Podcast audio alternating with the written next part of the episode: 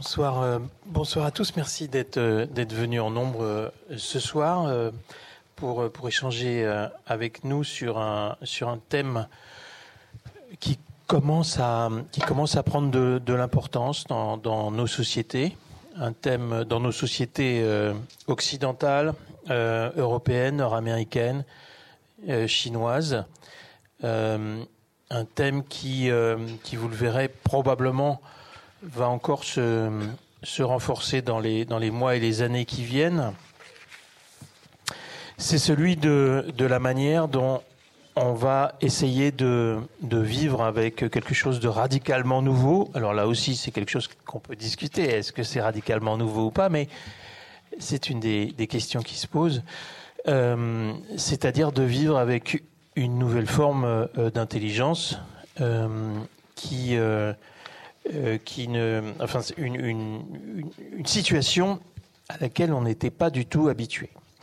Je me présente, je suis Éric Chahar, je suis directeur de l'innovation à, à France Télévisions et, et euh, co-directeur avec Gemma Serrano ici d'une, euh, d'un nouveau département au Collège des Bernardins euh, qui s'appelle euh, Humanisme Numérique.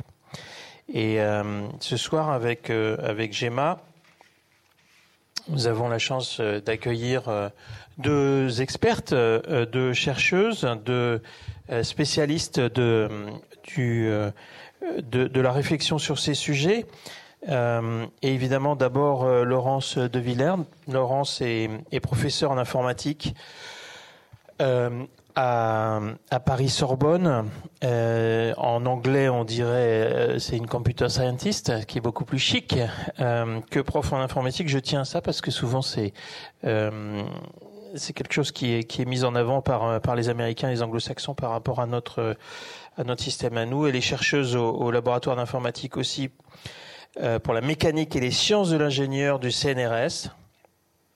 C'est une des spécialistes ou probablement la spécialiste aujourd'hui des interactions homme-machine sur le sur les aspects euh, de modélisation des des émotions, et c'est évidemment là-dessus que on va essayer de de, de l'interroger et d'échanger avec elle. Cynthia Cynthia Fleury euh, est philosophe, enseignante, chercheur en, en philosophie politique et psychanalyste, euh, professeure à l'American University of Paris et euh, chercheur au C N R S et plein d'autres acronymes que je ne connais pas, mais que tu me, que tu nous, que tu nous expliciteras.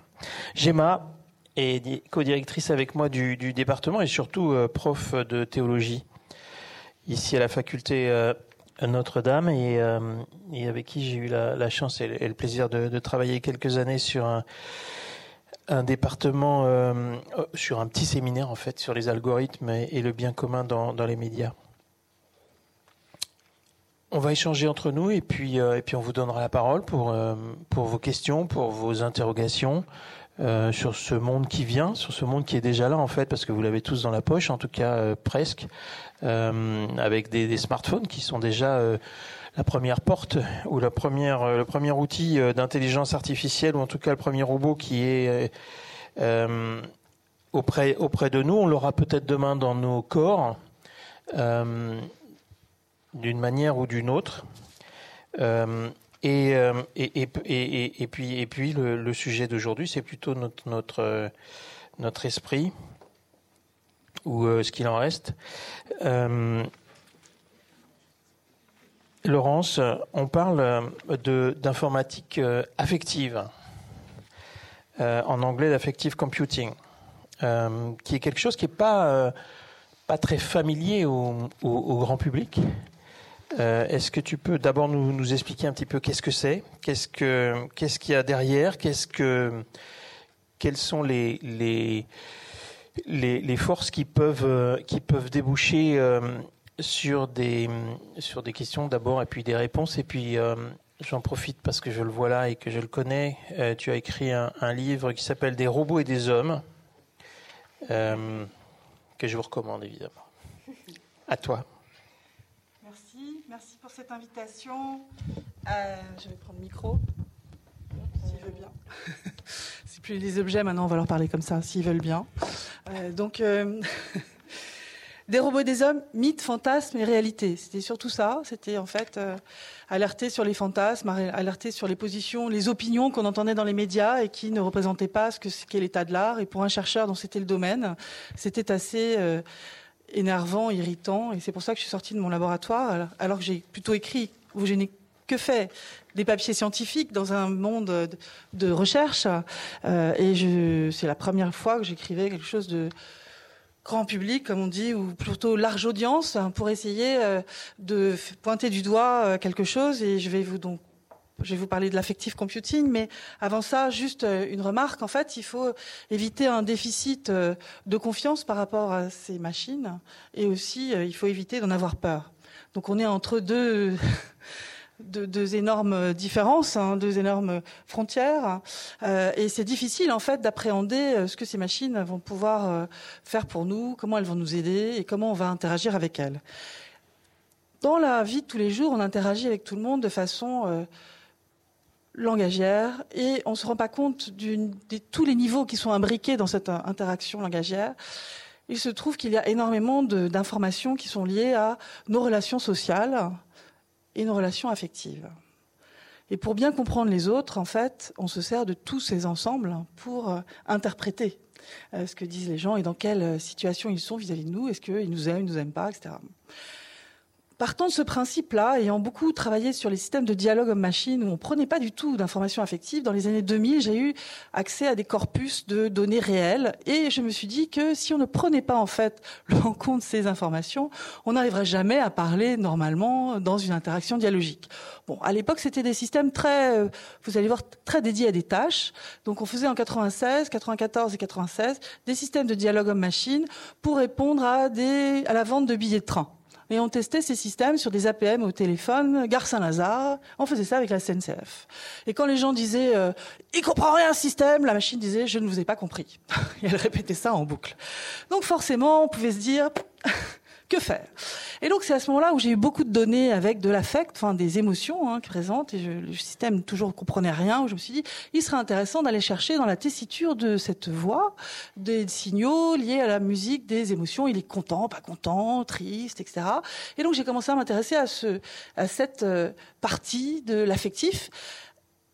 J'ai commencé à travailler dans un réseau d'excellence européen, pluridisciplinaire, donc avec des philosophes, des psychologues, des linguistes et des roboticiens, ce qui a ouvert en fait énormément de choses, des neuroscientifiques, qui a ouvert la compréhension et la complexité de ce système. Et en même temps, s'est développé depuis les années quatre-vingt-dix-sept, donc ce qu'on appelait, donc d'un côté il y avait les sciences affectives qui réunissaient tout un, un ensemble de disciplines sur ces sujets liés aux émotions, et on a mis en œuvre euh, un champ disciplinaire qui, est, qui a émergé en fait au M I T, Massachusetts Institute of Technology, donc aux États-Unis, par les travaux de quelqu'un qui s'appelle Rosalind Picard, qui travaille toujours sur ce sujet d'ailleurs, et qui s'appelle l'affective computing. L'affective computing, c'est trois choses, c'est le fait de détecter les émotions dans, dans la voix, les gestes, le visage des individus. C'est pouvoir faire un système qui, non seulement va prendre les informations langagières, les mots en fait que l'on prononce, qui sont reconnus par la reconnaissance de la parole, mais aussi la musique de la voix qui dit que finalement on n'est pas content. Si je dis « oui », moi je c'est pas un « oui » très sympa. Et rien qu'avec ça, on peut, on peut comprendre que euh, y a des, beaucoup plus d'informations que les mots. Et la dernière, puisqu'il y a trois grandes, trois grands niveaux technologiques, le troisième niveau, c'est la génération en fait d'informations, d'expressions euh, affectives. Et donc la machine peut dire euh, « je vous ai compris »,« je vous aime » ou des choses comme ça, qui sont des simulations, qui sont des choses qui sont scriptées ou encodées par la machine de façon plus ou moins intelligente. Mais en tout cas, euh, on commence à voir apparaître autour de nous des systèmes qui ont ces pseudo-capacités, parce que pour beaucoup, elles sont très bluff. Je donne juste un exemple. Et puis, je... Par exemple, si je pense à Sophia de Hanson Robotics, qui est un robot humanoïde, certes, il n'y a pas de leurre. On voit bien que, malgré le fait que le visage soit très proche de celui d'un humain, la calotte est ouverte et on voit un mécanisme. Donc, il ne cherche pas à leurrer sur euh, l'identité machine. Par contre, cette machine tend à avoir euh, une façon de parler très humaine et du coup, puisqu'elle exprime des choses, on va nous projeter sur la machine qu'elle comprend des choses. En fait, elle ne comprend rien. Et donc, l'intelligence artificielle forte, hein, c'est de se dire ça, c'est vouloir donner aux machines une conscience réflexive, c'est-à-dire une capacité de comprendre ce qu'elle est en train de faire et de raisonner autour de ça et de changer ses stratégies, mais aussi le fait de comprendre ce que disent les, les gens, d'éprouver des sentiments, et cetera. Et tout ça, pour l'instant, ce ne sont que des simulations. Et par contre, on a cette capacité tout à fait naturelle, nous humains, de projeter sur ces choses. Même on projette d'ailleurs avec sa voiture déjà, et où on va dire, elle démarre pas, elle m'énerve, qu'est-ce qu'elle fait aujourd'hui ? euh, On projette sur les machines beaucoup d'intentions affectives. Et donc le propos ici, c'est de se poser cette question, comment allons-nous vivre maintenant avec ces machines, même si elles ne sont pas à un niveau de robustesse énorme, comme on projette sur ces machines des intentions, des capacités, on anthropomorphise, qu'est-ce que euh, on va vivre demain dans notre société et comment essayer de se donner des garde-fous. Quand même, je voudrais te demander une réaction euh, à ce qu'on a vu il y a une dizaine de jours euh... Chez, chez Google, qui nous a présenté euh, du, du Plex, je crois, c'est ça la, la nouvelle euh, techno de, de reconnaissance vocale, euh, qui, euh, devant un parterre de développeurs et d'ingénieurs sidérés, euh, a, a montré une, une, une vidéo d'un, d'un rendez-vous pris chez le coiffeur par la machine, avec une machine qui ne s'est pas présentée comme machine et qui a fait croire qu'elle était euh, la personne qui appelait. Euh, qu'est-ce que tu as pensé de ça ? Et puis et peut-être un mot de, des réactions et du débat qui est intervenu après, puisqu'il y a eu euh, polémique. Euh... Pour replacer, euh, c'est l'état de l'art. On sait reproduire la voix d'un humain. Vous prenez une minute de voix de quelqu'un et vous êtes capable de faire parler la machine avec sa voix. On peut faire parler... Euh, De Gaulle, comme euh, vous-même, comme euh, votre papa qui est décédé. Enfin, voilà. Pendant une minute de parole, on va reproduire la même tessiture de voix, le même timbre. On va reconnaître en fait que ça s'apparente à quelqu'un qu'on connaissait. Ça, c'est une première chose. La deuxième chose, c'est que euh, à travers ces machines qui ne sont que vocales, hein, vous voyez bien là, c'est Google, hein, donc il n'y a pas de, de corporité, il n'y a pas de, euh, de présence corporelle. On va très loin parce qu'on sait déjà faire ça. Donc, on pré... c'est ce que je disais tout à l'heure, cette espèce de bluff. Hein. Là, il n'y a même pas de machine, on l'imagine. Mais donc, la voix elle-même va nous embarquer dans un imaginaire de... Euh, euh, il y a une vraie identité derrière, donc on leurre les gens sur le fait que c'est une machine. Et vous avez raison, pour l'instant, personne n'oblige les constructeurs à dire différencier. Et pourtant, c'était ce qu'on avait dit à la CERNA. Donc, je fais partie d'un comité euh, de, euh, d'éthique de la recherche ou de recherche sur l'éthique, du numérique, euh, qui a produit un rapport en deux mille quatorze sur euh, la nécessité, donc sur la robotique et l'éthique, la nécessité de mettre une frontière claire entre ce qui était artefact, non vivant, et ce qui était humain. Donc, on voit, c'était une préconisation, donc on voit que c'est pas suivi. Deuxièmement, euh, c'est, on va manipuler les gens avec ça. Donc, qu'est-ce qu'on a comme recours juridique possible. Donc c'est normal qu'il y ait polémique autour de ces sujets et euh, on n'est pas tous égaux de, par le monde. On a des différences culturelles et des différences euh, d'appréhension de ces sujets. Et euh, quand moi j'étais en conférence au Japon, par exemple, où je parlais de ces euh, préconisations en disant euh, voilà, en Europe on pense que c'est important. Les Japonais me disaient mais nous justement on a un projet national hein, qui regroupe cinq universités avec beaucoup d'argent pour qu'on confonde la machine avec l'humain. Donc on fasse passer le test de Turing à la machine qui est en train de parler. On a déjà vu les, des geminoïdes qui ressemblent à des humains fortement par les, les travaux du professeur Ishiguro. Et c'était que cette machine, après, interagisse avec les gens comme un humain, ou laisse entendre cela. Donc on voit bien les divergences. Maintenant, il faut se rendre compte des répercussions que ça peut avoir sur les gens, de, euh, des, des effets secondaires. Euh, c'est ce que j'appelle la coévolution humain-machine. On n'est pas du tout euh, personne au monde. Hein. Les Japonais qui s'intéressent beaucoup d'ailleurs à, à cette éthique euh, des machines. Qu'est-ce qu'on pourrait faire ? L'éthique plutôt des concepteurs des machines. Qu'est-ce qu'on pourrait faire pour euh, encadrer ?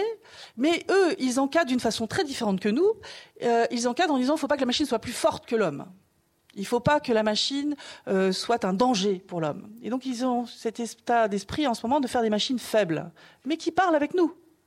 Et donc, en fait, c'est assez étrange de voir que ce côté intrusif que la machine de Google, là, qui va être notre prochain ami, qui sera autour de nous, qui sera là pour répondre à tous nos services comme un esclave, qui va nous connaître intimement, qui va connaître notre famille, nos enfants, qui va vivre à la maison, on dit vivre maintenant peut-être, il va être là dans une intimité et, et, et, Et quelles vont être les répercussions, les répercussions de ça? D'abord, il va nous capturer plein de données très intéressantes pour ceux qui modélisent derrière. Donc ça, on sait qu'on s'en méfie déjà. Il y a la R G P D qui est euh, maintenant active, qui ne sera pas tout de suite développée, mais qui va l'être. Mais derrière, il y a cette potentialité de manipulation aussi des humains pour nous vendre des choses, pour nous faire croire des choses, pour nous faire changer d'opinion politique, euh, qu'on appelle euh, la, par exemple le nudging, sur lequel je travaille, en essayant d'évaluer des systèmes comme ça euh, pour savoir à quel niveau ils sont, quelle, quelle est leur loyauté. Donc il faut vraiment parler d'éthique, il faut vraiment parler... Qu'est-ce que devrait faire un système? Comment les, les concepteurs doivent les mettre en avant? Je pense que ce système, c'est pas si mal qu'il arrive si tôt, parce qu'il n'est pas encore doué de capacités trop fortes, et on aura le temps, à mon avis, d'enrayer ça. Mais il est urgent de se préoccuper de ces systèmes. Avec parfois déjà des, des incidents, puisque aux États-Unis, où ces, petites, où ces petits speakers, ou ces bornes intelligentes qui, sont, qui, qui ont un succès absolument incroyable, hein, on a un taux de, d'installation et d'équipement déjà des, des ménages américains Euh, par ces, ces bornes dites euh, intelligentes, que ce soit celle d'Amazon qui s'appelle Alexa ou, le, ou l'assistant de, de Google, qui sont des valets à la maison qui vous aident, qui, qui vous aident dans votre vie courante et qui peuvent être effectivement très très pratiques. Un incident ce week-end qu'on partage, peut-être vous l'avez entendu euh, dans, dans les médias, puisque cette borne Alexa qui est présente dans de très nombreux foyers américains euh, enregistre des conversations qui sont tenues des conversations privées à la maison, et euh, malheureusement celle-ci, euh, Amazon a dû le reconnaître, cette, une des conversations d'un couple a été euh, enregistrée et envoyée à un collègue de bureau de, de l'une des deux personnes. Il y a un peu le, le, le souci... Euh, Si je peux rebondir de, sur ça, euh, on sait à l'heure actuelle, bon, il y a vingt pour cent par exemple de, d'Amazon, Alexa, enfin c'était des statistiques qui venaient d'il y a un an, donc j'imagine que c'est encore plus. Les cas de divorce aux États-Unis sont plutôt liés à ces engins qui enregistrent euh, les conversations des gens. Et à l'heure actuelle, ce que vous faites par mail ou vous enregistrez par téléphone ou bientôt vous direz ou que la machine entendra, euh, pourra être utilisé de différentes manières. Et donc je ne sais pas si... Euh, enfin, on va continuer à parler de ces sujets et de cette étrange relation qu'on va avoir avec ces objets et comment on doit s'en méfier. Une relation dans un cadre pour l'instant démocratique, mais effectivement, dans d'autres pays, ça peut ne pas se, se passer. On, on sait que l'autre grande puissance, aujourd'hui euh, très très active et extraordinairement euh, successful, comme on dit en bon français, sur l'intelligence artificielle, c'est la Chine, avec des applications. Alors là, pour le coup, euh, ah oui. euh, très très problématique sur sur les droits de l'homme. Oui, parce qu'en Chine, en fait, ils sont en train de mettre une note de conduite sociale. Donc ça veut dire que vous êtes observé dans les réseaux sociaux ou dans vos comportements journaliers, et on, il y a une note qui est donnée, une note de citoyenneté, de solidarité, je ne sais quoi. On ne sait pas tellement comment elle est calculée. Je ne sais pas si on a eu des... Moi, j'ai pas vu passer quoi que ce soit expliquant comment c'est calculé. Et à partir de là, vous avez le droit à des acquis sociaux plus ou moins importants. Et même, ça va jusqu'à vous interdire à prendre l'avion. Donc, on rejoint pla- presque Black Mirror, si vous avez... Et à, auto- et à autoriser vos enfants ou pas à aller à l'université.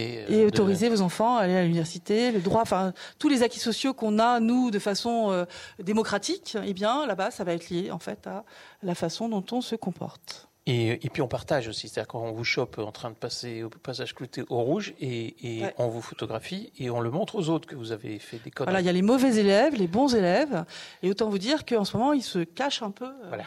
Alors on vous a partagé avec vous des, des anecdotes, et, mais on va peut-être revenir un petit peu en, à la philosophie, en, en arrière euh, ou, en, ou en hauteur avec avec Gemma pour euh, peut-être nous revenir sur, euh, sur cette expression d'affection ou d'affectionatis, comme tu aimes de, de temps en temps à, à, à, à le partager. Gemma, c'est à toi. Oui, alors, quand on parle de ces affects, on peut, comme nous a raconté Laurence, on peut dire que ces machines vont avoir un comportement analogue, comme s'ils étaient comme nous, ils vont parler comme nous, ils vont avoir des intonations comme nous les avons, donc on va les attribuer d'émotions. Donc on peut dire que ces machines, on va dire qu'ils ont ces comportements. On peut dire aussi qu'ils ont des propriétés cognitives comme les nôtres, bien sûr segmentées. Euh, ils savent jouer très bien au poker, ou ils savent jouer très bien aux échecs, mais toutes ces, ces capacités cognitives ensemble n'existent pas encore comme telles. On peut dire aussi que ces machines, avec ces propriétés cognitives, vont avoir une architecture interne analogue à celle du cerveau. Tout cela peut bien sûr avoir lieu, mais moi je pense que les problèmes, ce n'est pas ces caractéristiques que je viens de vous donner, c'est plutôt une quatrième, ou plutôt pour moi fondamentale, c'est celle de les sentiments éprouvés de vivre, les sentiments d'être séconné. Et ces sentiments, pour moi, cette expérience qui est fondamentale et qui est affective, cela, si on joue à dire la différence, c'est là il faut se poser vraiment euh, la question si ces robots seront-ils sujets d'expérience, ou si on est plutôt dans ce que je pense c'est une omission de cette euh, expérience que nous faisons. Je vous lis la question qui pose euh, Elred euh, de Vielvaux, qui est comme on est dans ces lieux, un cistercien du douzième siècle, donc je vous la pose à vous, parce que vous allez faire l'expérience en première personne. C'est, il nous dit, dans les dialogues de l'âme, il dit « Pour commencer, j'aimerais que tu me dises, exige le maître des disciples, si tu te sens vivre. » Si tu te sens vivre. Donc, ce n'est pas la question pour moi, ce n'est pas de dire... J'ai une expérience de me sentir vivre. Et donc, je me pose la question si des robots ont l'expérience, eux aussi, de se sentir vivre. Pour moi, il faut inverser cette chose. Se sentir vivre, ce n'est pas quelque chose sujet prédicat. J'ai une sensation, donc je suis le sujet, il y a des prédicats qui s'y mettent là, il y a des choses que je surajoute. C'est plutôt au contraire... C'est la vie qui nous a. Nous, on éprouve cette vie d'une manière passive et cette vie nous est donnée. Donc, ce n'est pas « j'ai une sensation, je me dirige vers l'objet », mais plutôt « je suis immergé ». Quand on parle de cette, se sentir vivre, je pense que c'est là où cette intersubjectivité qui va se faire développer avec ces artefacts ne sera pas possible. Et on ne pourra pas se mettre dans cette expérience du vivre. Donc ça, c'est une première chose que je voulais vraiment souligner, parce qu'on va pouvoir voir des comportements, on va pouvoir euh, faire des architectures, euh, peut-être comme celle des cerveaux, on va pouvoir donner des propriétés cognitives, pourquoi pas, mais peut-être que ceci, c'est se sentir vivre, celle que vous éprouvez maintenant ici en m'écoutant, c'est celui d'être, un, même avant d'être un sujet, vous êtes en vie. Après, vous pouvez décider de ne plus l'avoir, cette vie, c'est votre affaire, mais vous êtes en vie, cette vie vous a. Donc, pour moi, c'est vraiment important parce que c'est sentir à vivre, c'est cette affection fondamentale dans laquelle on est, et dans laquelle on se dispose. Donc, on va pouvoir faire comme s'il y avait des émotions, on va pouvoir faire comme s'il se sentait vivre quelque part, mais ce qui va manquer, et là c'est un autre composant de se sentir vivre, c'est la réalité corporelle. Et la réalité corporelle, j'ai fait une distinction euh, de la phénoménologie, où il y a les corps physiologiques, il y a aussi les corps vécus. Et il ne s'agit pas uniquement d'une ré... d'une reproduction, des simulations de nos réactions physiologiques ou de nos, totali... nos tonalités des voix. Moi, je pense vraiment que dans ce corps vécu, cette affection qui se fait est vraiment celle qui nous mène à... à une vie, ce qui nous mène à, à toutes ces, ces différences euh, qu'on fait entre sensations, perceptions, émotions, sentiments, passion, affectivité. Vous voyez, tous ces mots, on les met dans les mêmes et on dit « ils sentent ». Les robots vont sentir. On appelle ça même l'empathie. Euh, oh, ils ont des tas d'âmes. Auront-ils des tas d'âmes? Vraiment, pour moi, la question à poser, c'est celle de se dire, est-ce qu'ils seront vraiment des sujets d'expérience?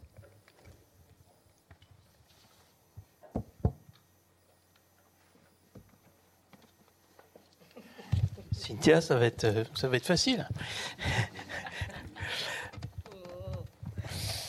Euh, ça va être facile, je ne sais pas. Euh, alors moi, j'ai plusieurs euh, choses à dire avant cette question de, de, de, des sujets d'expérience.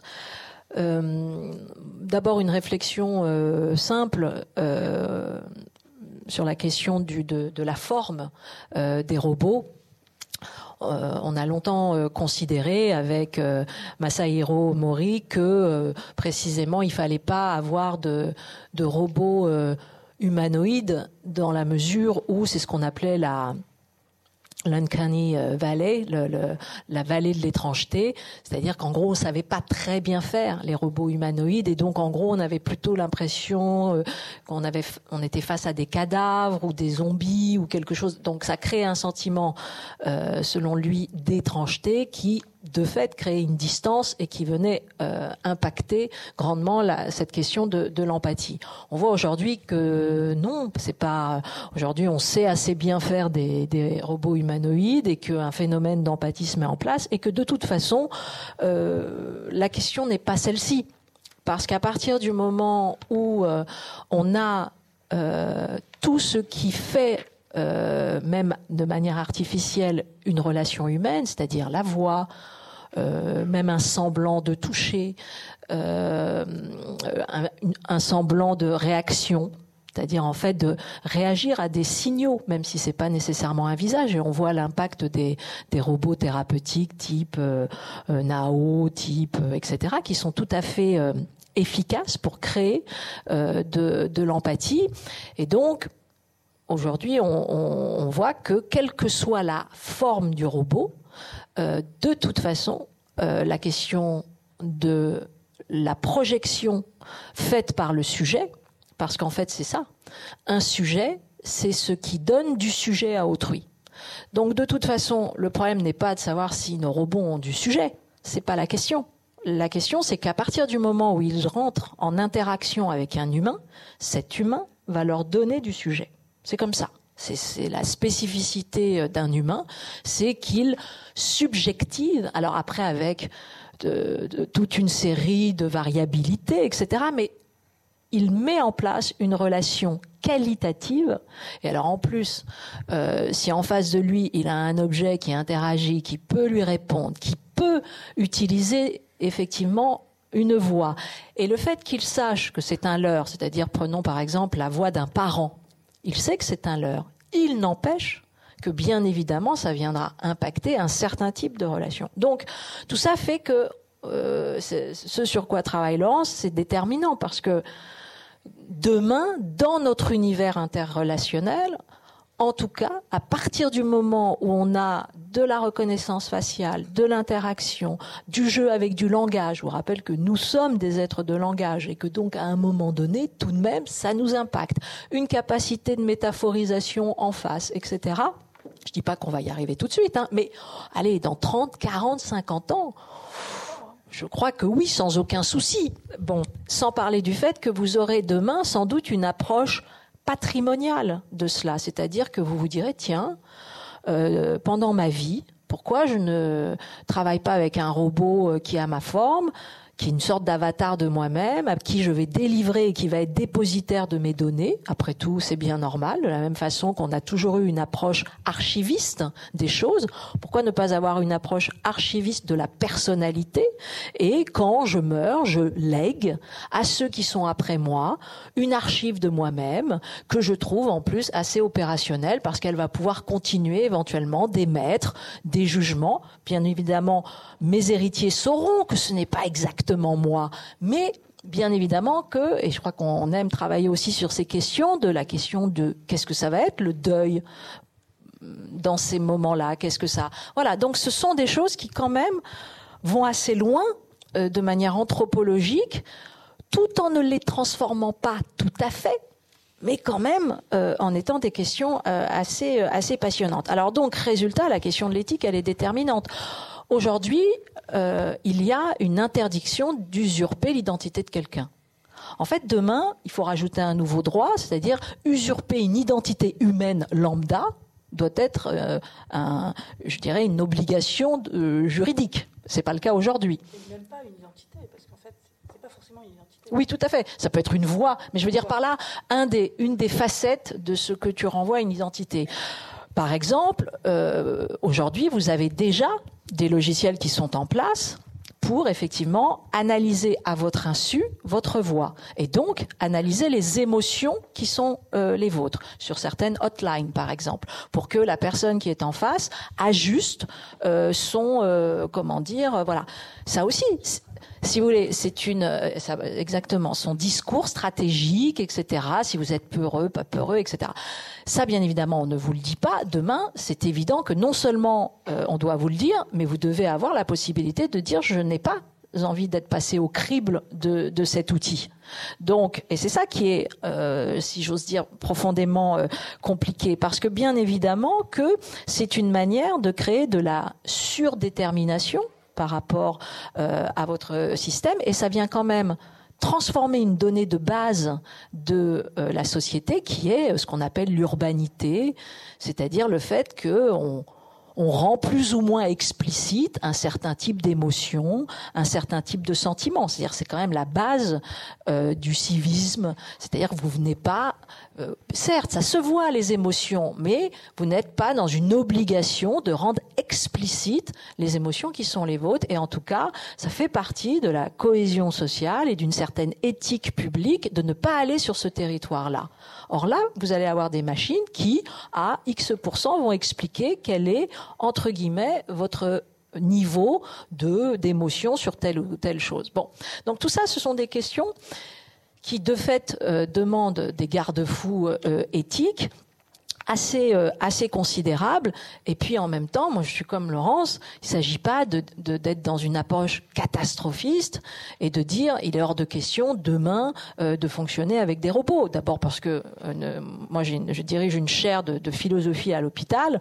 De fait, on, a, on voit très, très bien un usage thérapeutique efficace des robots avec les autistes, avec les Alzheimer, avec toute une série de déficients euh, sur des fonctions cognitives, parce que c'est pas simple euh, d'aller euh, sans cesse euh, travailler auprès d'un sujet sur ces questions, et qu'un robot peut être tout à fait efficace pour recevoir euh, non seulement des données qui vont nous permettre d'évaluer un état, mais en plus d'interagir euh, avec un à, avec un patient.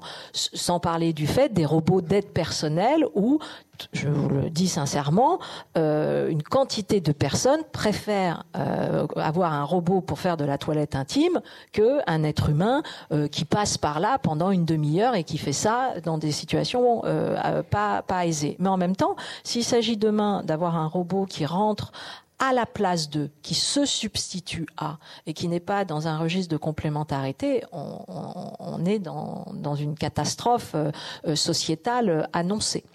Après, autre question intéressante, comment se comportons, tu parlais de Black Mirror, on peut parler de Westworld, qui pareil, hein, qui joue sur, euh, de manière anticipatrice, comme ça, une série sur, tiens, comment on se comporte avec les robots? A-t-on le droit de se comporter de façon inhumaine avec des robots humanoïdes ? C'est une question qui se pose pas encore aujourd'hui, mais qui peut-être se posera demain. Est-ce que on peut violer une, une femme robot humanoïde ou pas ? Etc., et cetera. Donc, si vous voulez, ce sont des questions qui sont encore une fois ouvertes, qui vont être à penser, parce que de fait, à partir du moment où vous avez un humain qui interagit avec quelque chose qui prend sur lui une des fonctionnalités humaines, même en l'heure, bon, ben, on pénètre dans un territoire qui doit être, encore une fois, euh, cerné, en tout cas circonscrit par des principes éthiques. Et là, pour le coup, on est encore assez, euh, assez jeune sur ces questions-là. Comment on fait, Cynthia ou, ou Laurence, comment on fait pour... pour... donner un, un degré ou un gradient de, d'humanité, quel, quel, quel, quel degré d'humanité on est prêt à, à, à injecter euh, dans, dans ces machines, comment on le décide? Euh, et, et, et peut-être une question inverse, est-ce que ces, euh, ces machines, une fois euh, euh, augmentées elles-mêmes d'une certaine humanité, et tu, tu viens de, de le démontrer aussi, est-ce qu'elles auront un effet rétroactif euh, sur, sur les humains, et quelle, quelle, quelle forme euh, vont, vont prendre ces, ces effets? euh, Et puis une petite question euh, subsidiaire, est-ce que, est-ce que ces robots, à terme, seraient capables de manipulation émotionnelle? Oui, euh, c'est donc fondamental. Alors, je ne sais pas si je vais les reprendre dans l'ordre, mais en tout cas, celle qui est importante, c'est de savoir euh, comment on va évoluer avec ces machines, même si elles ne sont que des simulatrices, si elles ne ressentent rien, aucune émotion, enfin... Euh, Là, pour l'instant, on peut être assez tranquille, comme tu l'énonçais. Euh, on est loin euh, de la machine qui a un instinct, euh, une, une intentionnalité, un ressenti, puisqu'il n'y a pas de corps, effectivement. Euh, et donc, il faut regarder Spinoza, euh, regarder les travaux de, d'Amasio, d'Antonio Damasio. Il y a de, des livres qui sont sortis récemment. Henri Atlan vient de sortir un livre formidable sur Spinoza, que je vous encourage à lire. Euh, ces machines n'ont absolument pas de vivant. Voilà, il n'y a pas le conatus, c'est un peu cet appétit de vivre. Nietzsche aussi en parle. Euh, on a, on n'y a rien dans la machine comme ça. Maintenant, demain, est-ce qu'on pourra programmer des choses comme ça? euh, Peut-être, si on a envie de le faire. Et puis, on ira probablement pas très loin. Parce que pour l'instant, même ces machines, si on leur met de la détection d'émotions euh, ou des choses comme ça, c'est encore très facile de les débusquer. On se, peut se faire avoir au début, mais euh, elles ne passent pas le test de Turing. C'est-à-dire qu'on ne les confond pas longtemps avec un humain. Alors, le Google Home qui téléphone pour commander sa pizza, je pense que la personne en face ne fait pas tellement attention non plus. Ce n'est pas une discussion de salon. C'est, vous le préférez avec anchois ou sans. Bon, la machine est capable de répondre à des choses comme ça sans qu'il y ait une grande diversité langagière et beaucoup d'émotions. Ce qui était important de comprendre, c'est donc qu'il n'y a pas de plaisir et des plaisirs dans les machines, donc il n'y a pas d'intention. Euh, le cognitif, pourtant, euh, qu'on essaie de mettre dans les machines, simule déjà pas mal de choses. Et effectivement, quand il y a juste la voix, on peut se faire euh, euh, plus facilement leurrer que lorsqu'on voit un robot, parce que même si on le trouve mignon, euh, il n'est pas euh, encore euh, euh, très humain. Euh, les Nao Papers sont, de façon volontaire, euh, créés comme des entités robotiques. Il n'y a pas de confusion possible.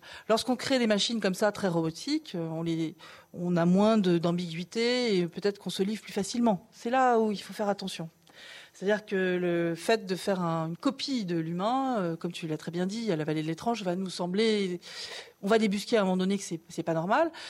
Et puis, il y a un champ quand même de, terrible d'application hein, dans la robotique sexuelle, comme tu disais, où on cherche à faire des machines qui ont la peau chaude, qui réagissent, qui parlent, et pour lesquelles on aurait du désir, du plaisir, du désir.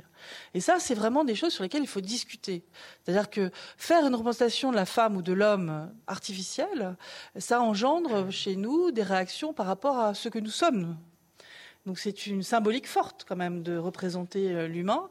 Et effectivement, même déjà dans Hanson Robotics qui, qui pousse son robot qui a rien à voir avec un homme là, que je sais pas si vous avez vu, il les pousse, ou même quand on fait des tests DARPA. Euh, donc c'est à DARPA, c'est euh, aux États-Unis tous les tests avec des robots pour aider dans les de, pour l'armée, qui font des tests, ils montent des escaliers, ils ouvrent des portes, ils se cassent la figure. On peut voir les gens qui sont qui, qui ont une certaine empathie vis-à-vis de ces machines. Donc, euh, nous, on ressent quelque chose vis-à-vis de ces pauvres machines qui ressentent rien du tout. Et puis, ces machines essaient de nous manipuler. Euh, donc, euh, les robots sexuels vont se mettre à couiner et à dire des choses fantastiques, à essayer de provoquer un désir chez les humains. Et il faut se méfier de ça. Puisque déjà, on voit au Japon des gens qui divorcent pour se mettre avec des robots. Donc, tu, ré- tu réponds par l'affirmative, là. Tu réponds, bah, oui, les, les, que... les machines sont capables de manipulation. Oui, émotionnel. On n'est pas très avancé, mais il faut s'interroger sur le pourquoi, pourquoi on accepte cette projection. On sait, enfant, que le, on projette sur son ours des tas de choses et que ça nous aide, ça nous aide à vivre. Bon, ça nous aide à nous construire. Pourquoi est-ce que euh, des adultes vont aller sur la projection ? Ils savent très bien que c'est une machine, hein, le leur, c'est, bon, on va se faire leurrer un peu de temps, mais pas tant que ça. si vraiment il y a des usages avec ces machines, et on va vous montrer après un film qui montre justement quelque chose qui moi, m'a effaré au, au Japon, qui, qui est une espèce de, euh, d'hologramme qui sort d'un téléphone et qui parle et qui est là en train de vivre avec vous tout le temps. Bon, il n'y a pas de, d'ambiguïté, hein. C'est pas un humain, c'est une reproduction en petit format, une espèce de fée clochette qui c'est peut-être un peu la, le Gemini. Euh, hein, euh, on va le passer et puis on pourra mieux discuter encore donc de cette euh, interaction euh, qu'on va peut-être vivre avec ces machines et pourquoi on accepte de les vivre, de la vivre. Donc Getbox, c'est une publicité. Hein.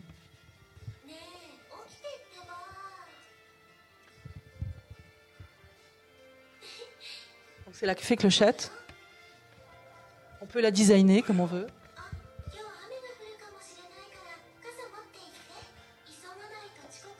Donc elle s'occupe de la personne, si vous ne comprenez pas les sous-titres en anglais. Il faut prendre son...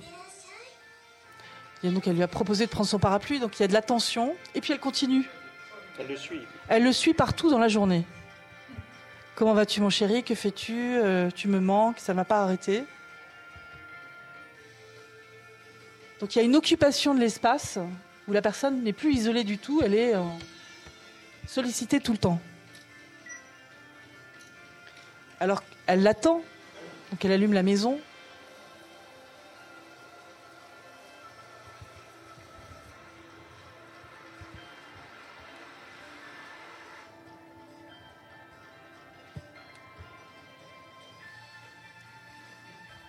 Donc ça nous sidère en Europe, au Japon, il... pas de problème.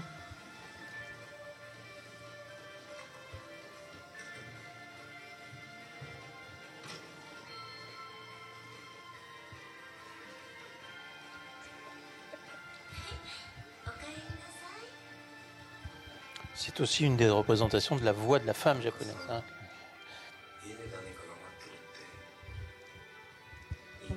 Quelqu'un pour moi, l'essentiel, le minimal vital. Hein. Quelqu'un pour moi qui va m'aider, qui m'écoute.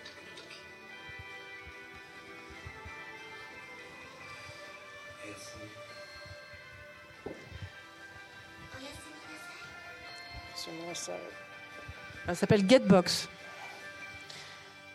Bientôt chez Darty. Voilà. Et ça vaut pas si cher que ça. Hein. C'est vendu à deux mille quatre cents euros. C'est déjà vendu au Japon, dans des versions un peu moins brillantes que ce que vous avez vu, c'est une publicité, hein, donc ça, ça bug encore un peu. Mais euh, on peut se poser la question suivante. Pourquoi on a besoin de ce genre de choses? Quelle est l'utilité de ce genre d'objet? Et j'ajoute pour Cynthia, quel impact sur notre inconscient? Alors... Euh, euh, rapidement parce que c'est une grosse question. Euh, on découvre pas la, la question de l'objet euh, transitionnel. Hein, donc c'est vieux comme le monde et, euh, et de fait que la technique s'empare de la question de l'objet transitionnel, ça paraît hélas évident. Et l'objet transitionnel, ça dure toute la vie. Donc euh, il, de fait, on pense bêtement comme ça que c'est quelque chose qui est essentiellement euh, sur les enfants. En fait, pas du tout. Les, les adultes en ont euh, tout à fait besoin. Et d'ailleurs, ce qui est aussi un des immenses succès du portable, c'est que les adultes ont un rapport Euh, avec leur portable euh, quand même euh, assez conséquent. Voilà, c'est un objet euh, transitionnel aussi. Donc ça, euh, je dirais, c'est pas c'est pas déterminant. En revanche, alors on va avoir une machine placebo, en gros. Bon, une machine placebo qui euh, et moi, je vois très très bien, hein, et on va l'utiliser. Alors, si on l'utilise, on utilise des placebos aujourd'hui et pas simplement euh, délibérément.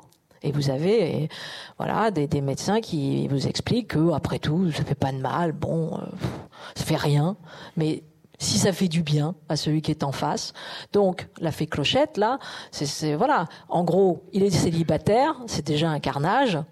Je la fais courte, il nous casse les pieds à tout le monde. Si on lui met une fée clochette et que ça calme un peu le truc, jusqu'à ce qu'une, un vrai humain arrive, bon. Why not? Non mais il faut, faut être basique hélas parce que c'est, c'est comme ça que ça va être aussi euh, voilà. Le seul truc c'est que pas tout à fait quand même parce qu'on voit aujourd'hui et je reprends sur ce que disait tout à l'heure euh, comment dire Gemma sur le euh, l'affectio societatis, c'est que l'affectio societatis il se nourrit de l'interaction réelle. et pas de l'interaction artefact. Et on le voit très bien aujourd'hui, par exemple, euh, vous discutez avec quelqu'un, euh, vos neurones miroirs s'activent et vous libérez, alors si c'est avec quelqu'un que vous aimez hein, ou que vous appréciez, et vous libérez euh, en gros de euh, la sérotonine. Bon, euh, vous discutez avec un artefact, vous ne libérez rien. Oui, c'est sûr. Euh, donc, en l'occurrence, on libère essentiellement de la dopamine, ce qui est déjà pas mal, tu vas me dire. Mais ce qui ne, de la dopamine, c'est la même chose aussi qu'on délivre sur le circuit de la récompense, c'est-à-dire en gros un phénomène addictif, mais qui ne donne pas de, un sentiment de plénitude.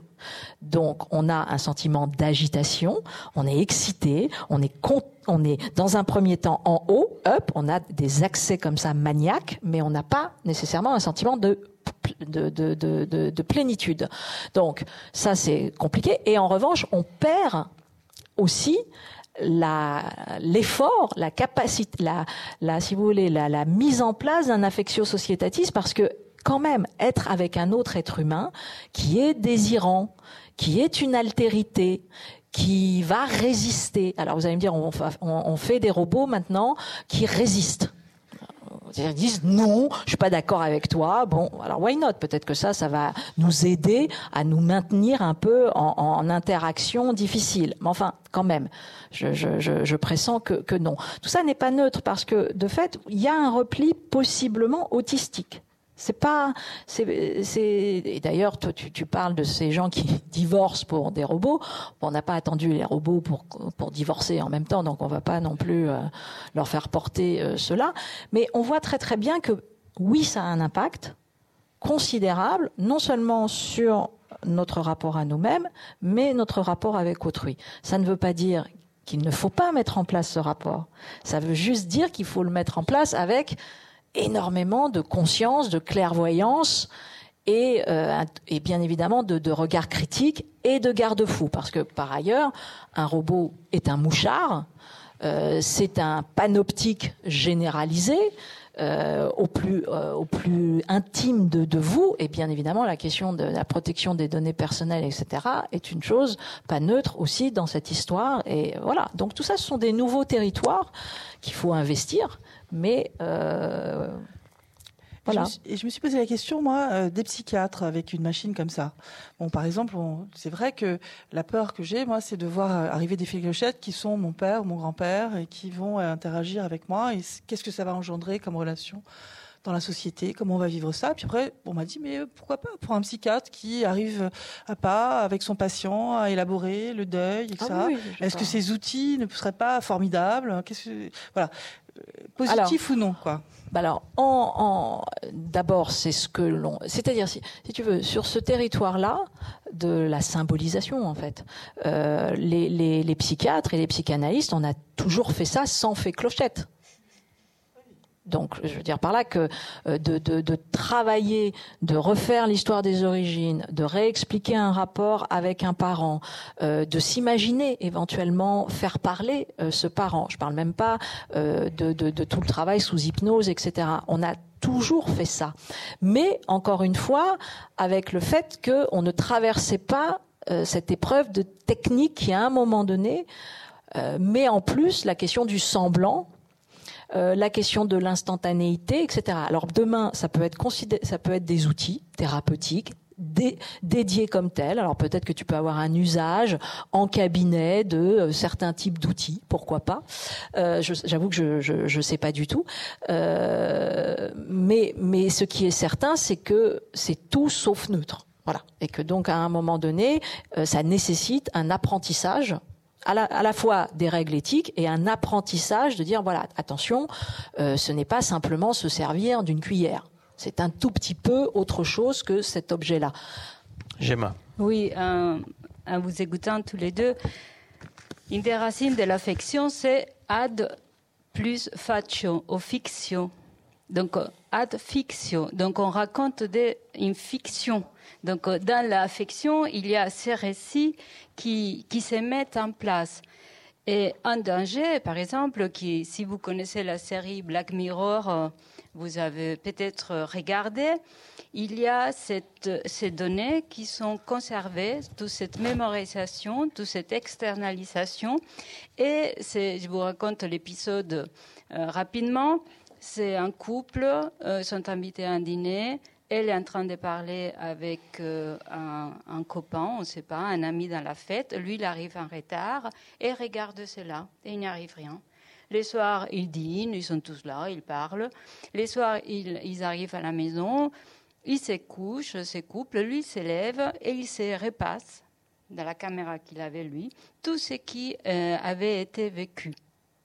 Et donc, il avait la trace des, des, des sons, de ce qu'il avait pu voir, et cetera. Et commence à interpréter et à voir, jusqu'au moment, je vous dirai, je ferai pas de spoiler, il demande à elle de répondre à différentes questions et de lui faire regarder ce qu'elle avait enregistré dans le passé de la relation qu'il avait avec cette personne. Vous voyez que là, euh, dans cet enregistrement même euh, de, de la voix des papas ou de, des données qui peuvent venir, ou peu importe, il n'y a plus le travail de réélaboration du souvenir. Il, est, il demeure euh, figé. On va pouvoir peut-être inventer à nouveau à travers l'image des choses, mais il va y avoir un, un espace peut-être de mouvement beaucoup plus, euh, plus court pour la fiction. Plus court pour les récits qu'on va faire de ce qu'on a pu vivre euh, avec nos parents. Vous avez tous fait l'expérience de, que votre frère euh, ou sœur, le même événement est complètement différent selon euh, qui était là. Si on l'enregistre, cette interprétation des images, peut-être les marges, euh, sera un peu plus euh, difficile pour tout ce qui est euh, ces souvenirs euh, qui se fabriquent.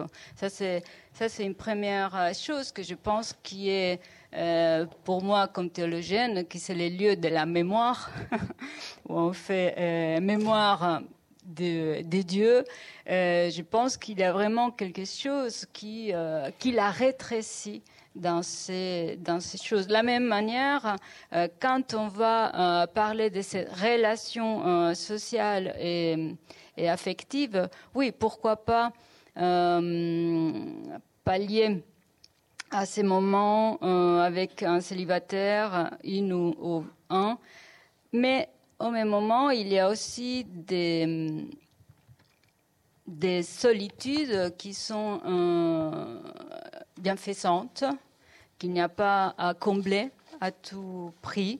Il y a aussi un travail de soi, d'attention à porter sur son cœur, qui ne nécessite pas nécessairement euh, cet objet transitionnel Euh, interactive euh, et qui reconnaît et qui s'adapte à chaque fois à ce qu'on va faire, parce que euh, il y a quelque chose de, de l'être seul, euh, même affectivement, qui est absolument indérogeable et que je pense qu'il faut encore maintenir. Ça ne signifie pas, euh, pour ma part, j'ai dit la mémoire ou, ou j'ai dit l'être seul, mais euh, ou, ou ce qui constitue de se sentir vivre dans cette vie qui, qui nous a été donnée, euh, dans laquelle on, à laquelle on appartient. Je ne dis pas qu'il ne faut pas être avec ces robots, les, c'est, c'est inutile, mais il y a vraiment à, à discerner un rythme des cohabitations avec eux, un rythme de, de vie, euh, un rythme relationnel, et surtout il n'y a pas, il y a avoir une conscience critique, un discernement vraiment de ce qui est là, de ce qu'on est en train de vivre. On ne peut pas dire c'est comme si, mais dit comme si à c'est. C'est pas parce qu'on dit euh, c'est comme si que cela a une conscience. Hein. C'est comme si attribuer une conscience et la reconnaître n'était plus distingué. Avant de, de vous donner la parole, si vous avez des, des questions, moi je voudrais vous, vous, vous demander quand même de revenir au, au doudou et euh, vous demander comment on fait pour euh, justement mettre un peu de clairvoyance, de conscience, voire euh, d'éthique dans ce, dans ce doudou. Certains évoquent ce qu'on appelle l'éthique by, by design. Euh, comment on fait ?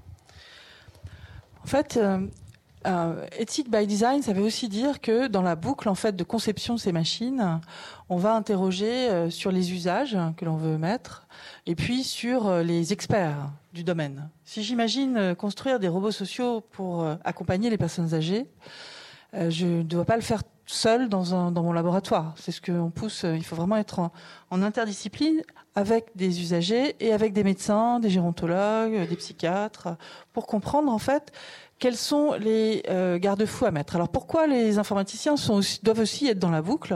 Je vais vous donner un exemple simple. Euh, on a entendu parler de, dans les médias, d'un système qui dérapait, qui se mettait à parler euh, pro-nazi, euh, euh, anti-féminin, et cetera, qui s'appelait T A I de Microsoft.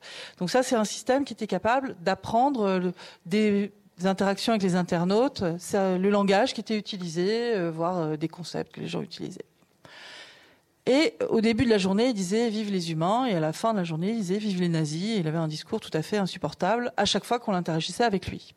Qu'est-ce qui s'était passé? À l'intérieur, il y avait un système qui était apprenant, mais qui apprenait en continu dans les interactions avec les internautes, et qui avait des mesures de récompense.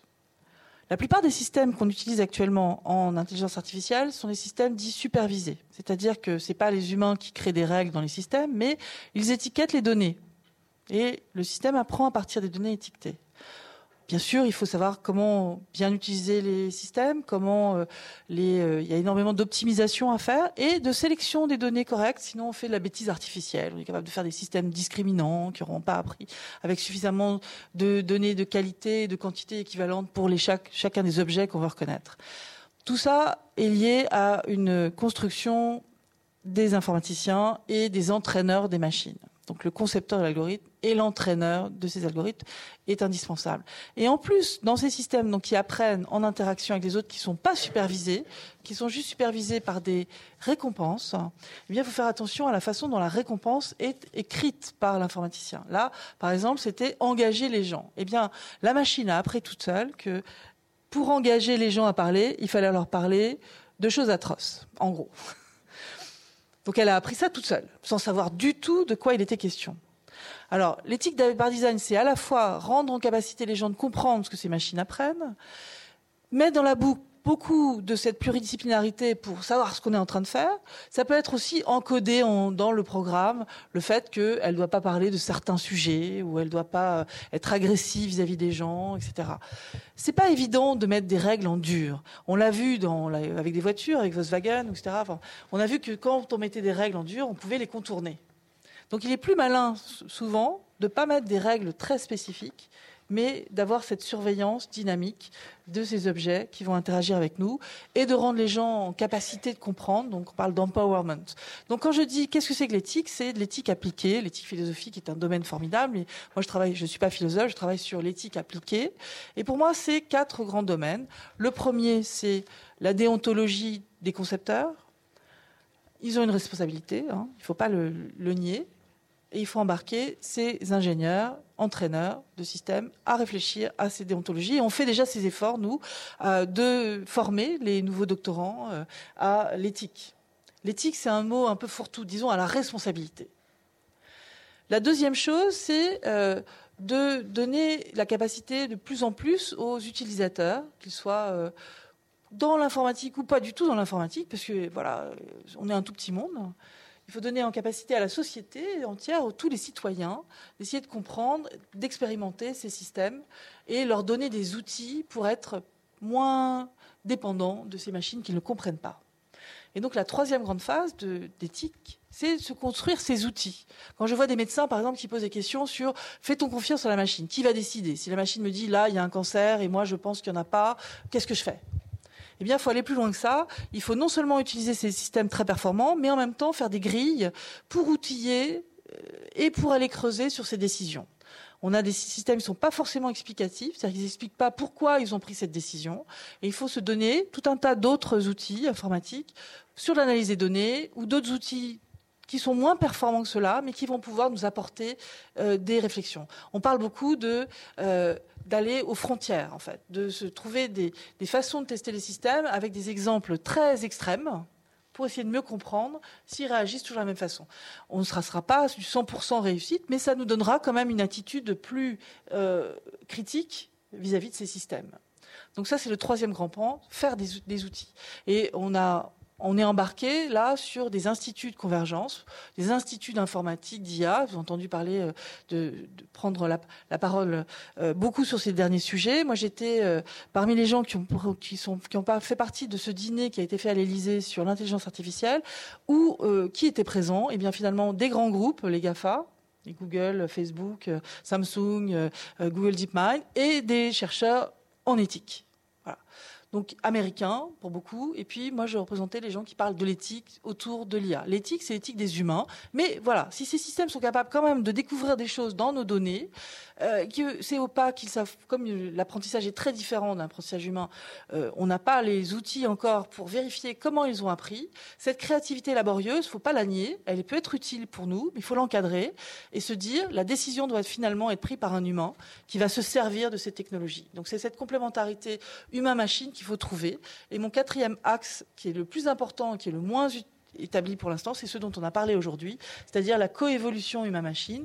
On cherche à faire, nous, chercheurs et les concepteurs de systèmes et les entreprises, des systèmes qui vont s'adapter à l'humain, alors avec ses conséquences qui vont l'isoler des autres, qu'il y aura moins, donc ce que tu disais Gemma et ce que tu disais aussi Cynthia, euh, il y a un risque effectivement de déshumanisation, d'isolement des gens et finalement de perte de contrôle, de perte d'acquis, de paresse. Hein. On sait déjà par exemple les taximans qui utilisaient à Londres, qui n'utilisaient pas le G P S. Euh, Si on compare la zone de mémoire dans l'hippocampe, euh, elle est plus développée pour ces gens-là que des taximans qui sont euh, maintenant qui utilisent ces outils, puisqu'ils n'ont plus besoin de mémoriser tous les noms de rues, qui étaient des, avec des stratagèmes aussi. Donc cette euh, formidable capacité d'apprentissage qu'on a, il ne faut pas la perdre. C'est ça qu'on a d'essentiel, et on est beaucoup plus rapide que les machines. On a une intuition phénoménale. Et puis il ne faut pas oublier aussi que par rapport à ces machines, qui n'apprennent que par rapport au passé, hein, ils ont un ensemble de données passées, et à partir de là, on en tire des règles. Ça nous apprend des choses sur nous, ça nous apprend des choses sur plein de situations. Mais en attendant, n'oublions pas que nous sommes des, euh, une solidarité citoyenne avec l'émergence de bonnes idées, d'incroyables découvertes. Regardez les Galilée, les Einstein, et cetera, qui ont proposé des solutions qui n'étaient pas du tout possibles de démontrer à partir d'exemples. Donc ça veut dire que, ce qu'on parle aussi de sérendipité, c'est-à-dire la, le fait de trouver par hasard. La machine, quand elle crée des choses, elle n'est pas consciente de ce qu'elle fait. Elle ne sait pas, par exemple sur un tableau, on vous dit les machines sont capables de créer de l'art. Elles peuvent créer un tableau génial, mais elles n'ont aucune conscience de ce que c'est qu'un tableau génial. Donc c'est l'humain qui va décider. Donc il faut garder cela et donc comprendre qu'il faut travailler sur cette complémentarité et cette coévolution humain-machine, puisque entouré de ces machines, on va être peut-être plus isolé, peut-être moins solidaire, et c'est le contraire qu'il faudrait faire grâce à elle. Cynthia, veux-tu ajouter quelque chose ou... le, le, Laurence a dit vraiment le, le, le, le principal. Euh, dans, le, dans le rapport Villani, d'ailleurs, ça reprend un peu les... les... Voilà, ces, ces, ces idées de, d'abord d'aller vérifier... Euh, Euh, ce qu'on appelle la, la, la, la partialité euh, des algorithmes, et donc de, de faire des études d'impact sur tout le côté euh, discriminatoire, effectivement euh, mutant dans la chaîne, quoi, si j'ose dire, et qui font que euh, la, les algorithmes reproduisent de toute façon les biais de la société, et même de fait vont aller ensuite euh, créer encore plus de, de, de discrimination à partir de ça. On a des exemples avec le logiciel Compass, euh, euh, qui euh, est un logiciel utilisé par la justice américaine pour calculer le, le taux de récidive, et qui à chaque fois surévalue euh, le taux de récidive des, euh, des Noirs, euh, et donc on a très clairement un renforcement euh, là de la discrimination. Euh, c'est la question de l'explicabilité euh, effectivement là aussi des algorithmes et de, d'une prise de décision, et qui aujourd'hui de fait n'est, n'est pas possible tel quel. Euh, c'est euh, la question dans le rapport Villani aussi de l'éthique de la discussion, c'est-à-dire sans cesse de corréler à, aux avancées techniques de l'I A et des robots, et cetera, un débat public, une appropriation, euh, les parties prenantes qui rentrent dans la définition, et cetera, et cetera, et de pas euh, autonomiser euh, la sphère éthique euh, par rapport à, à, à cela. Euh, c'est euh, la question de la portabilité citoyenne, on, on l'a dit euh, tout à l'heure. Bon, euh, résultat quoi, l'humain demain, ça sera sans doute aussi tout ce qui est capable de transgresser. Euh, la vie qui sera donnée par une par une machine. Et puis euh, vous avez euh, aussi euh, une une charte éthique qui a été euh, signée euh, par euh, alors, quand il était encore vivant euh, Stephen Hawking, et puis aujourd'hui je regardais le chiffre euh, oui euh, trois mille chercheurs euh, à la fois en I A et en robotics, enfin euh, donc et dont les dont les plus grands, et qui euh, ont été euh, ces principes élaborés euh, durant la conférence d'Asile Omar. Et la première euh, des données, c'est de euh, finaliser entre guillemets l'I A, c'est-à-dire de sortir de ce système que euh, l'I A est neutre entre guillemets, l'I A n'est pas neutre. Quand on croit qu'elle est neutre, en fait, il y a toujours des biais euh, qui se posent comme soi-disant neutres et objectifs, mais non. Donc, à ce moment-là, il faut sortir de cette idée d'une neutralité et donc finaliser. Et finaliser, c'est clairement ce qu'a dit tout à l'heure euh, euh, Laurence. Ça veut dire qu'il y a certains types de sujets qui, euh, de fait, euh, euh, voilà, ne peuvent peut-être pas être, euh, euh, comment dire, euh, euh, utilisés, et cetera. Et donc, on a Euh, une I A qui doit respecter ce que on appelle aussi le, le, le rapport Belmont, c'est-à-dire le principe de bienfaisance, c'est le principe de non-nuisance, enfin qu'on connaît bien entre guillemets dans la, la lignée des, des serments d'Hippocrate. Hein, c'est-à-dire que très clairement il y a une, euh, un enjeu absolument considérable parce que on ne maîtrise pas encore de toute façon les effets, des effets, des effets et des effets, et donc on est obligé de voilà. Ça sera le, le travail de demain d'aller sur ce territoire-là. Merci beaucoup. Est-ce que vous avez des, des, des interrogations, des remarques, des, des questions ? Je vous en prie. On va vous apporter un micro. Merci Cécile.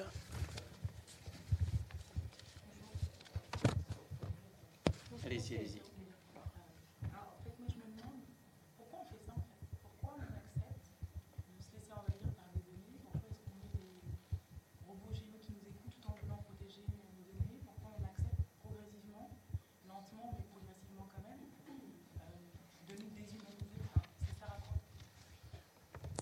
Je ne sais pas pourquoi, mais j'ai réalisé et la question pourquoi, euh, pourquoi on fait ça, pourquoi on accepte d'être dévoré ou d'être matière première de ces machines, hein, qui se nourrissent de toutes nos données, de toutes nos interactions. C'était ça la question. Je disais que les pourquoi, je n'ai pas une réponse euh, immédiate, mais j'ai réalisé euh, Norbert Wiener dans son, son dernier bouquin, que c'est God, un golem. Et il, pose, il disait qu'il y a ceux qui sont les adorateurs des gadgets. Et ces adorateurs des gadgets, qu'est-ce qu'ils veulent ? Ils sont... Euh, veulent éviter, par exemple, toute responsabilité personnelle et vont la déplacer ailleurs. Par exemple, dans les machines, c'est elles qui vont euh, décider, même si on ne peut pas comprendre euh, ce qui se passe. Ils veulent aussi, par exemple, euh, dépasser euh, les limites de l'humain ou ce qui nous énerve de l'humain, qu'il soit imprévisible, qu'il ne soit pas fiable, qu'il transgresse ce qu'il devrait faire. Et donc, euh, par exemple, avec des robots euh, militaires, on sait qu'ils ne vont pas avoir des crises euh, après, qu'ils, ne vont, qu'ils vont vraiment obéir et qu'ils euh, effectueront, après une analyse ciblée de la situation, les tâches. Et il n'y aura pas de résistance ou, ou de désobéissance ou, ou ils iront ailleurs. Donc il y a une volonté, je pense, c'est, c'est cet adorateur des gadgets, d'éliminer tout ce qui dérange euh, de l'humain, tout ce que, euh, voilà, tout ce que fait son sel. Mais ça peut être une autre, la même chose. Il dit euh, euh, ils veulent une sorte de magie de l'automatisation qui, euh, qui fait qu'on ne pense pas les conséquences. Donc la question pour moi qu'il posait au fond, avec des exemples, des histoires qu'il raconte, c'est quel désir avez-vous réellement ? Quel est le désir de l'homme ? Parce qu'il raconte, je vous raconte une petite histoire, il raconte cette histoire de la pâte dix singes. C'est dans une soirée où il y a, euh, il arrive un voyageur qui a une pâte dix singes, raconte au, au, à une famille, père, mère et fils, qu'elle elle a, elle a vraiment, elle donne trois, trois vœux très puissants. Et il veut la brûler, mais le père ne veut pas du tout qu'elle soit brûlée. Il la prend et il s'est dit, je voudrais gagner deux cents sterlines, deux cents livres sterlines. Très bien. Euh, le matin après, le fils va travailler, on sonne à la porte, on lui dit que son fils est décédé, mais que euh, il a comme compensation deux cents livres sterlines. Ensuite, euh, euh, lui, il veut se débarrasser de cette pâte singe, mais la mère, à ce moment, ne veut pas parce qu'il veut que le, le fils revienne. Et donc, on frappe à nouveau à la porte, mais il regarde sans ouvrir et il se rend compte que ce n'est plus son fils. Et donc, finalement, il jette et il brûle, c'est ça. La question qu'il pose vraiment, c'est quel désir avec vous et quelle responsabilité on est prêt à assumer. Et je pense que cela doit être un débat commun, euh, comme Laurence, Cynthia l'ont bien dit, qui doivent se faire euh, à multiples interlocuteurs. On ne peut pas penser séparément pour voir quelle responsabilité on est prêt à assumer et quel désir on porte sur cette euh, nouvelle culture dans laquelle euh, on habite.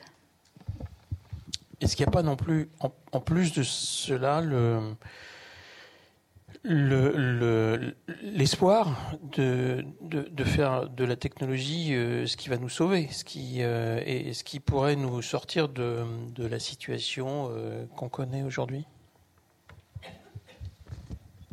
Tu veux parler du transhumanisme ou... Non, non, non. non. C'est quoi la sortie de ce qu'on est en train de vivre alors ? Non, de la crise écologique. Ah ben c'est le contraire, les machines, ça pollue. Excuse-moi.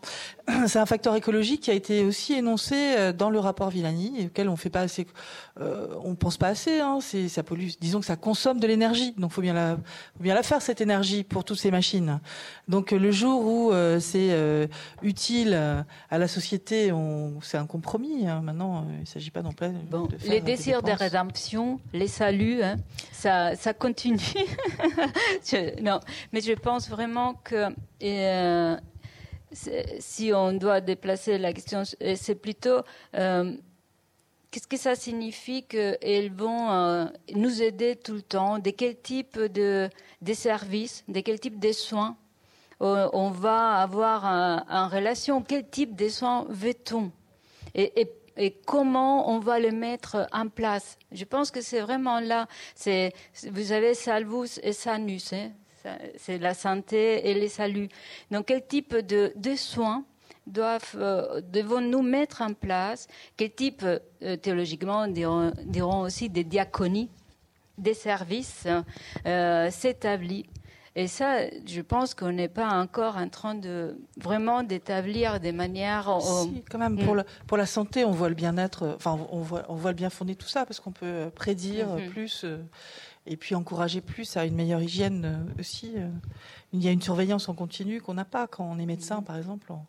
Je, il y a plein de maladies hein, pour lesquelles on peut résoudre, pas résoudre, mais à, avancer beaucoup mieux maintenant dans l'aide aux patients grâce à ces techniques. Hein. Mm-hmm. Donc il y a pas, il y a évidemment énormément de progrès qui peuvent être faits avec euh, l'utilisation de ces machines.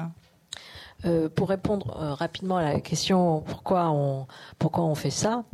Euh, qui d'ailleurs n'est pas forcément la même de pourquoi on le désire, parce qu'on ne fait pas nécessairement ce qu'on désire. Donc ça, c'est une vieille question analytique. Je veux dire par là que c'est vraiment la question analytique de base, et les motivations, elles sont multiples, parce qu'elles varient euh, selon les sujets. Euh, vous avez des sujets qui euh, voilà, vont avoir un sentiment de possible salut, on lui donne un autre nom, mais que la machine va venir aider. va venir pallier quelque chose. Euh, au contraire, d'autres vont avoir une, un sentiment capacitaire, c'est-à-dire ou plus performant. Euh, d'autres vont avoir un sentiment simplement moins abandonnique, c'est-à-dire d'être moins isolé, et cetera. Donc les motivations, d'autres vont être passionnés simplement euh, par la recherche. Et dire, bah, moi, ça m'amuse. Après tout, euh, voilà, euh, je, je n'ai pas de rapport à ma vie privée. Euh, je considère, vous savez, on appelait ça, le, on appelle ça aujourd'hui le publicness, les pratiques de révélation de soi.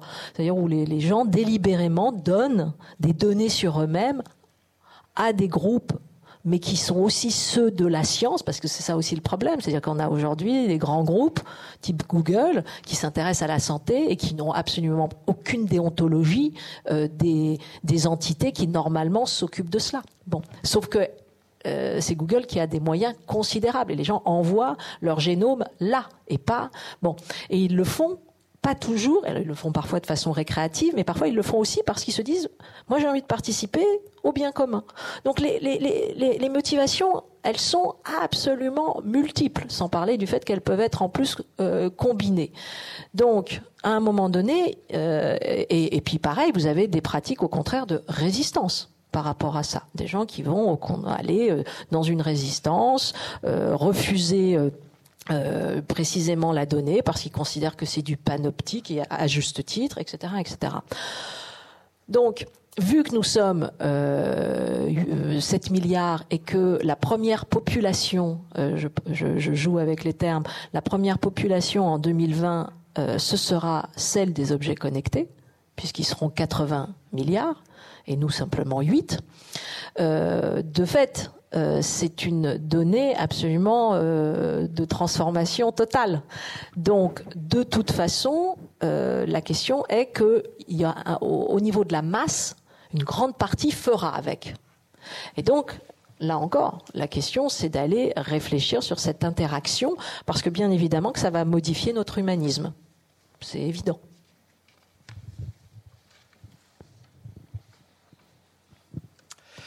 Voilà, tout d'abord, je voudrais vous, vous remercier beaucoup pour tous ces éclairages.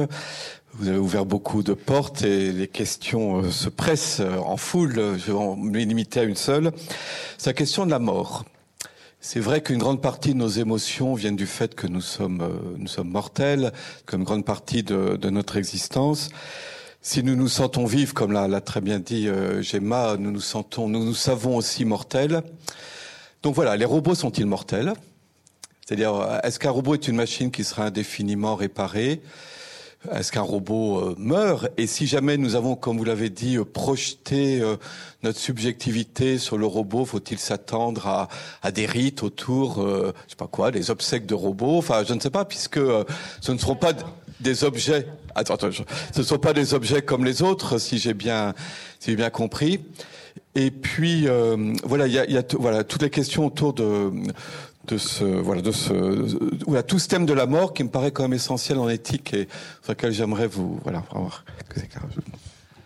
Donc il y a déjà des objets robotiques hein, qui, euh, qui, qui sont, euh, où il y a des simulacres d'enterrement, euh, de médailles de guerre, on l'a vu avec euh, les robots terrestres, les drones terrestres, qui sauvent les, des gens, puisqu'en fait, ils, le, les soldats les utilisent pour euh, déminer des champs. Et euh, donc la machine va sauter et il récupère ce qui reste et il a, soit il la répare, si c'est pas réparable. Il y a eu des cas où on donnait des médailles de guerre à ces machines, où on les enterrait et la personne était attachée à ce, ce robot qui euh, avait une vraie fonction là. Et, bon.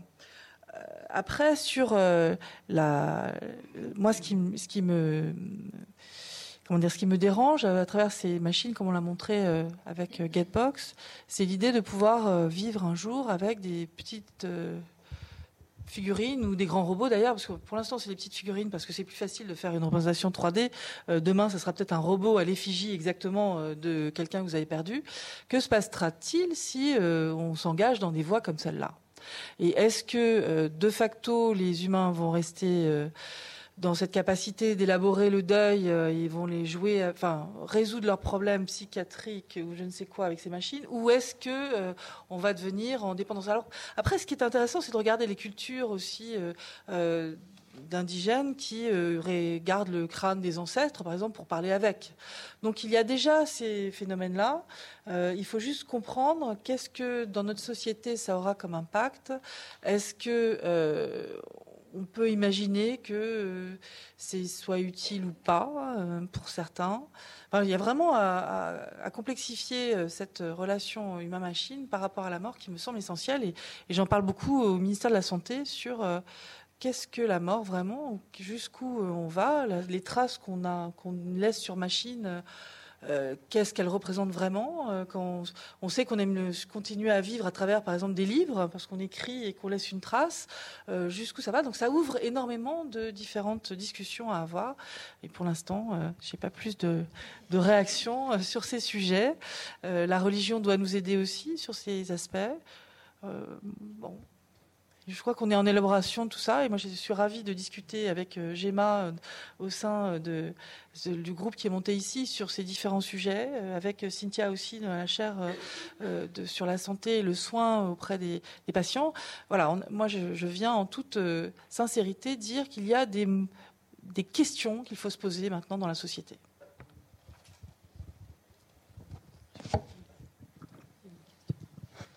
Bonsoir. Euh... On parle beaucoup de développement, de justement d'aller plus loin dans, dans, dans la vie de l'homme. Moi, je me demande si on ne va pas plutôt stagner à terme, voire régresser, le jour où justement on aura tout un confort qui nous permettra de ne plus faire aucun effort. Est-ce que laisser le robot agir à notre place, euh, c'est pas c'est pas se déshumaniser? Qu'est-ce qui restera de l'homme? Est-ce que vous êtes optimiste par rapport à ça?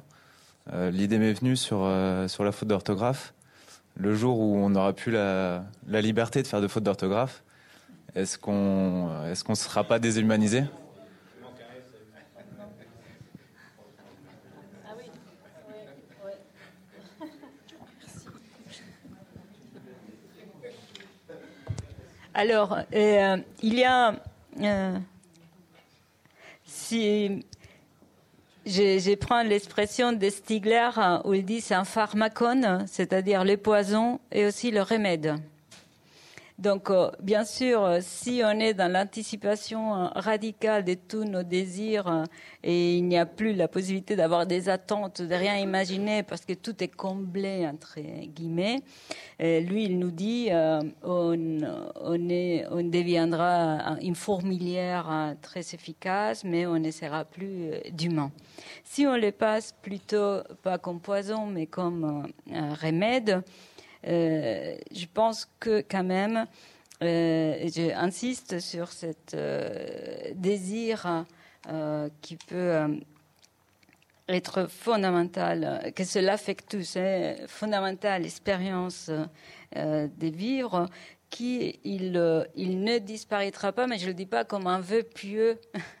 En attendant qu'on sera comblé euh, comme tel, je pense vraiment que les ressources humaines vont vraiment toujours dans ce que, cette transgression, cette nouveauté, cette quête d'autres, cette insatisfaction quand même, même quand on est comblé, on, on veut toujours, comme dit Rilke, on veut toujours plus. Mais ce n'est pas uniquement par la satiété de vouloir plus dans la quantité, sinon on veut plus. Plus vers, il dit dans son poème, vers un ouvert, on veut plus vers, moi je dirais, vers Dieu. Voilà. Et c'est plus, euh, il apparaît dans toute forme des, des je sais pas, des, euh, des transgressions, d'illusions, des rêves, des créations de fiction, des, euh, des fers, des, d'affectus euh, corporels. De, voilà. Je pense que je suis vraiment très positive euh, pour ça. Oui, je pense que c'est, c'est un. Euh, on est, on est plutôt positive, hein, toi aussi, peut-être, Cynthia, sur ces sujets, parce que euh, c'est au contraire pour moi un, un énorme élan. C'est-à-dire qu'on soit obligé de réfléchir à ça aussi. C'est-à-dire qu'il y a non seulement le fait qu'on pense que le, le, l'homme a des capacités de ressurgir sur les choses innovantes ou de comprendre ce qu'il est en train de faire et de, et de changer euh, euh, de multiples manières. Mais aussi, euh, c'est un moment où on doit se réveiller. Voilà, on était addict à des objets, on l'utilisait, il y avait une espèce de société de consommation un peu plan-plan. Et ben là, maintenant, on a un peu peur. Et ben finalement, c'est pas si mal aussi d'avoir peur de certaines choses pour réaliser ce qu'on a comme acquis, ce qu'on a comme danger, ce qu'il y a comme risque, le fait qu'il y a des voisins et qu'on ne doit pas se déshumaniser, qu'il faut être plus en solidarité. Donc, je, on est en train de vivre un, un moment qui va durer quelques, quelques dizaines d'années, j'imagine, et peut-être plus, qui est assez fantastique. C'est une, une dernière question. Euh, c'est vrai que... Euh, merci pour euh, cet enrichissant débat. Mais euh, c'est vrai que... Euh, né dans une, euh, une relation à la religion comme un héritage qui, qui m'était dû, qui était naturel, que je respirais, c'était un rapport au monde sans trop d'efforts. Eh bien, c'est vrai que c'est, c'est un paradoxe, mais depuis exactement, euh, euh, depuis qu'il y a ce débat sur euh, sur les robots, l'intelligence artificielle et tout ça, euh, ça débat beaucoup à la maison, euh, dans l'éducation, ça remet euh, dans la transmission, dans l'héritage. Euh, Euh, et, et puis il y a tous ces jeunes qui sont nés avec toutes ces tablettes et tout ce monde-là connecté, numérisé, même dans leur langage, dans leur inconscient, dans leur rapport au monde, euh, tout est connecté. Il est très difficile aujourd'hui de leur parler du sacré et de la spiritualité et, euh, et d'un temps, d'un rapport au monde. J'ai, j'ai l'impression même qu'ils ne le comprennent plus, qu'ils n'arrivent plus à entendre cela. Et pour moi, c'est la grande, c'est, c'est la grande menace. Et en même temps, euh, je pense que c'est un défi aujourd'hui, très intéressant, pour remettre justement la place de la spiritualité et du sacré dans nos vies de nouveau. C'est très intéressant. Merci. Alors, il y a une chose qu'il faut dire et redire quand même, on est singuliers tous, on est quelque part tous sacrés, sans parler de Dieu. On est uniques. Or, toutes ces machines, elles sont duplicables à l'infini. Donc, il faudrait garder ça en tête aussi. Il faut le dire à vos enfants.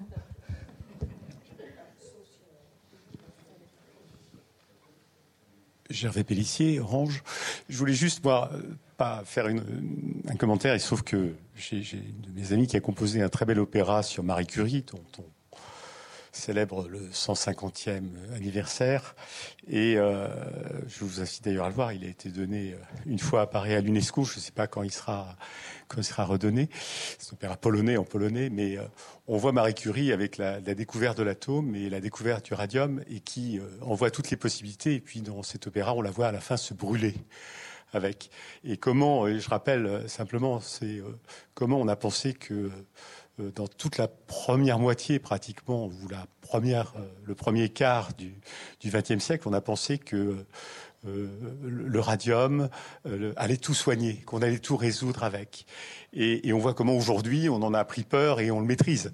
Donc euh, c'est plutôt aussi un message d'optimisme, c'est-à-dire que c'est une fois de plus euh, un, nouvel, un nouveau champ d'exploration humain qui certes consomme de l'énergie, vous l'avez rappelé, puisque c'est vrai que tout le numérique consomme plus d'énergie que l'ensemble du transport aérien, on a un peu tendance à l'oublier, euh, euh, mais euh, euh, qu'on va progressivement maîtriser. Et c'est d'ailleurs pour ça que tout ce que vous avez dit, enfin moi je, je suis assez d'accord avec ça, que tout ce, toute, toute la réflexion à laquelle on est, on est obligé euh, est très importante.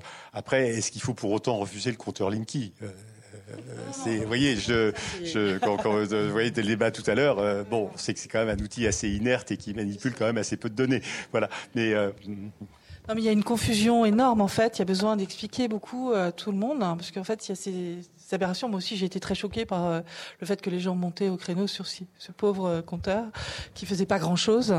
Et du coup, il y avait une confusion et l'I A devenait dangereuse partout et on savait pas du tout de quoi on parlait. Donc, il faut dé- démystifier euh, absolument euh, tous ces sujets.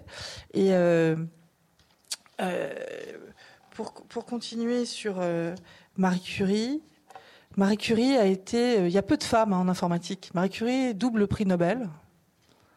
Et ce qui est incroyable, on a eu une session avec euh, monsieur Cédric Villani sur euh, les, les femmes et l'informatique, en disant comment on fait pour euh, faire des modèles ou pour, euh, je sais pas quoi, euh, propulser les jeunes filles, parce que euh, on parle toujours, la caricature, c'est l'informaticien est un euh, geek. C'est un, un garçon de race blanche, quarante ans, et qui sort jamais de chez lui, et qui est un peu... Euh, non sportif qui est devant sa machine. Et donc, il faudrait sortir de cette idée-là, parce que euh, ce qu'on essaie de faire avec des outils, c'est aussi pour aider tout le monde. Ça embarque sur l'éthique, ça embarque sur plein de domaines. Et les jeunes filles doivent aussi de, euh, participer à tout ça. Et dans cette réunion, il y avait une jeune chinoise qui était là, qui disait, mais parce que il y avait beaucoup de, de femmes qui disaient, bon, dans les études supérieures euh, ou dans les très hauts postes, on trouve très peu de femmes parce que c'est compliqué, les femmes, si, machin. On n'a pas assez d'assurance, on ne parle pas en public, et cetera. Et il y a une jeune fille chinoise qui disait, mais moi, dans mon enfance, moi, je suis très assurée, j'ai aucun problème. Dans mon enfance, je lisais euh, l'histoire, euh, la vie de Marie Curie. Parce que dans les pays communistes, en fait, ils ont proposé des B D et des livres aux enfants.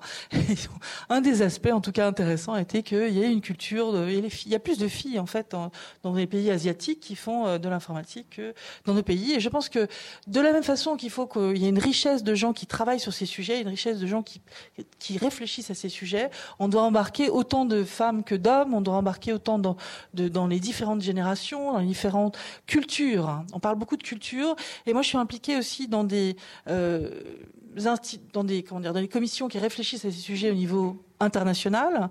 Donc une société qui s'appelle I trois E, qui est sur l'électronique, le numérique, et pour lequel il y a quatre cent mille membres, cent soixante pays différents, et on travaille sur l'alignement des machines aux valeurs morales dans la société, avec beaucoup de rapports, mais aussi avec l'idée de faire des normes et des standards sur la manipulation notamment des machines, sur les ontologies, c'est-à-dire comment on représente sur une machine quelque chose. Trouver des normes et des standards, c'est important, et c'est important de partager ces efforts au niveau euh, mondial, international.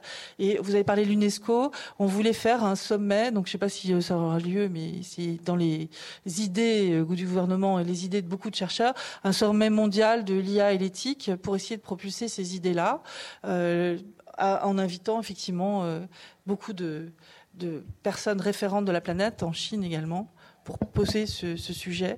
Et je pense qu'il faut aller sur l'I A solidaire, l'I A, l'I A for all, for, pour l'humanité, et en essayant de comprendre mieux en fait ce qu'on est en train de faire. Allez-y, vraiment un tout petit, un tout petit mot.